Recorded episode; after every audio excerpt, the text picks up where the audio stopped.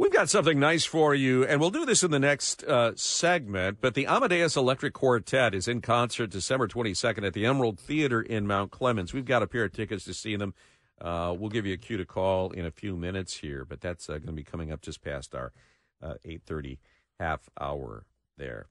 Uh, probably uh, when you went to bed last night, you might have put your cell phone in a cradle where it could use inductive technology to charge itself. Mine, I just put it on top of my alarm oh, clock. Yeah, mm-hmm. it, it, which is it's great. Uh, what if an electric vehicle could do the same while driving down a specially equipped road? That it could inductively charge itself on the road it was driving down. Well, that is no longer an abstract concept. That is a reality on 14th Street here in Detroit in the Innovation District near the Michigan Central Rail Station.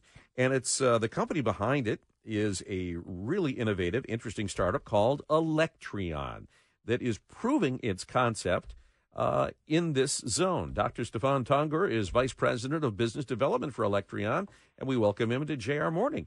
Good morning, Doctor. Good morning. Thank you for having me.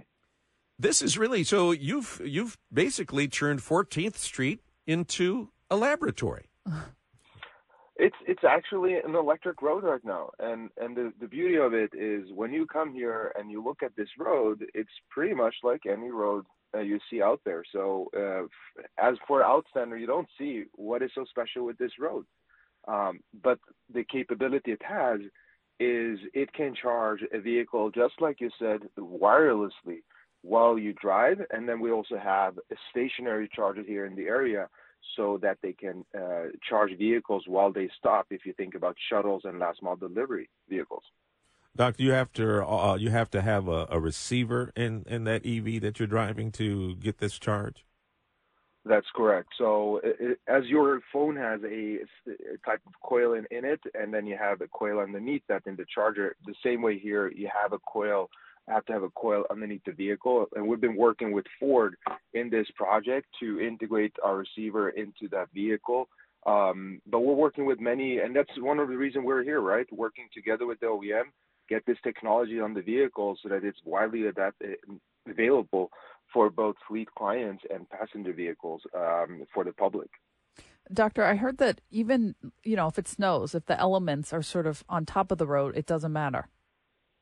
That's correct. Uh, How so, does that work? I, well, it's it's based on the induction principle. So magnetic field, water or snow doesn't really impact uh, that field. So it it's it's it goes through it and it doesn't heat it up either because it's very efficient. And we've actually done this before in other parts of the world, like in Sweden where we have snow as well, and it's been well proven that this works in all weather. Um, and then on the other hand, this is good why we're here, so we can prove this out. You know, this is Michigan and Detroit is a great area for testing new technology when you come first to the market. So we know we're talking about this high tech corridor that Michigan Avenue could be turned into uh, this, you know, uh, super connected roadway maybe an inductive roadway as well between Detroit and Ann Arbor. Would that be phase two, or would that be the, the, the likeliest application of this uh, going forward when we take it into a larger application? I do, I do believe so. So we're working together with Michigan DOT, who is the sponsor behind this, and the state of Michigan to install this uh, in Michigan Avenue as the next step. This was the first step.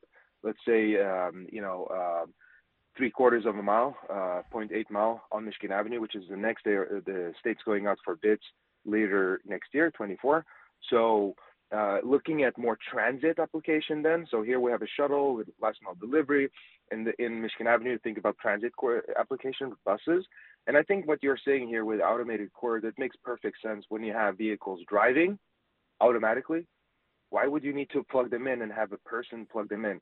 It should be wireless and we should be able to reduce sizes of batteries to make the vehicles more cheaper and available, accessible for all uh, all persons. Dr. Tongur, how fast of a charge uh, do you get with this? So depending on with, with what vehicle type you are, uh, if you're a passenger car, you would have one receiver, about 20, 25 kilowatts. If you are uh, a, a, a, bus, you can get three receivers, a, a, truck more. So we can deploy. It's a modular system where we can, you know, supply more energy than what you need to propel yourself. So if you drive on it, let's say we, we're aiming to give you maybe uh, a boost by two to four uh, X more than what you're driving on. So it'd be better than what my Lionel train got when I was a kid. I mean, you could, right? Yeah, yeah, yeah, for sure. So, and, and the beauty of it is we can start smartly. It's not about electrifying all the roads from day one. We're looking now at where are the fleet costs because fleet customers drive uh, their vehicles are predictable. They drive them same routes every day, you know. So we can look where are they idling, you know, during the night or while they come at the loading dock or at the bus stops. So we can start installing this system with very low cost and low investment where it makes perfect sense in their operations. And then where you have corridors, like we mentioned Michigan Avenue or other places, then it makes perfect sense because then we can share charging infrastructure. We're not thinking, right. you know, one plug for each vehicle. And if you can do that across vehicle classes, imagine how the transition to electric doesn't only become like a moral thing, it becomes like a, a cost, you know, it, it makes perfect sense then. It becomes really sustainable in that way. Uh, what's cool is Electreon is one of more than 60 tech and mobility startups that are members of Detroit New Lab. This is this innovation hub anchored at the Michigan Central Station. So new ideas are coming out right from there, and I think that's cool. Yeah, I, I think what sets this apart from other places is the public-private partnerships. So the the fact that we're working with Michigan DOT, uh, with Detroit DOT, with the utility DTE, with Ford, with the engineering companies, and w- with New Lab, Michigan Central. I mean, there's just so many stakeholders that have made this possible because they are in a in a state of mode that where they embrace innovation, where where they don't say, you know, okay, this doesn't work just because we got to know, because frankly, this is the first time we're doing it in the U.S., and so of course there is a little bit of uncertainty. How do we actually do this? And mm-hmm. so it's a lot about education, a lot about collaboration. Now, as we've done it, now there's no question anymore. Does this work? You're all welcome here to 14th Street, and you can see that it works. The vehicle charges while it's drive, and then it's easier to build from that, and and you know integrate with other OEMs and and fleet partners, and eventually open this up for the public to make their life um, and, and, and journey towards electric and more sustainable transportation easier.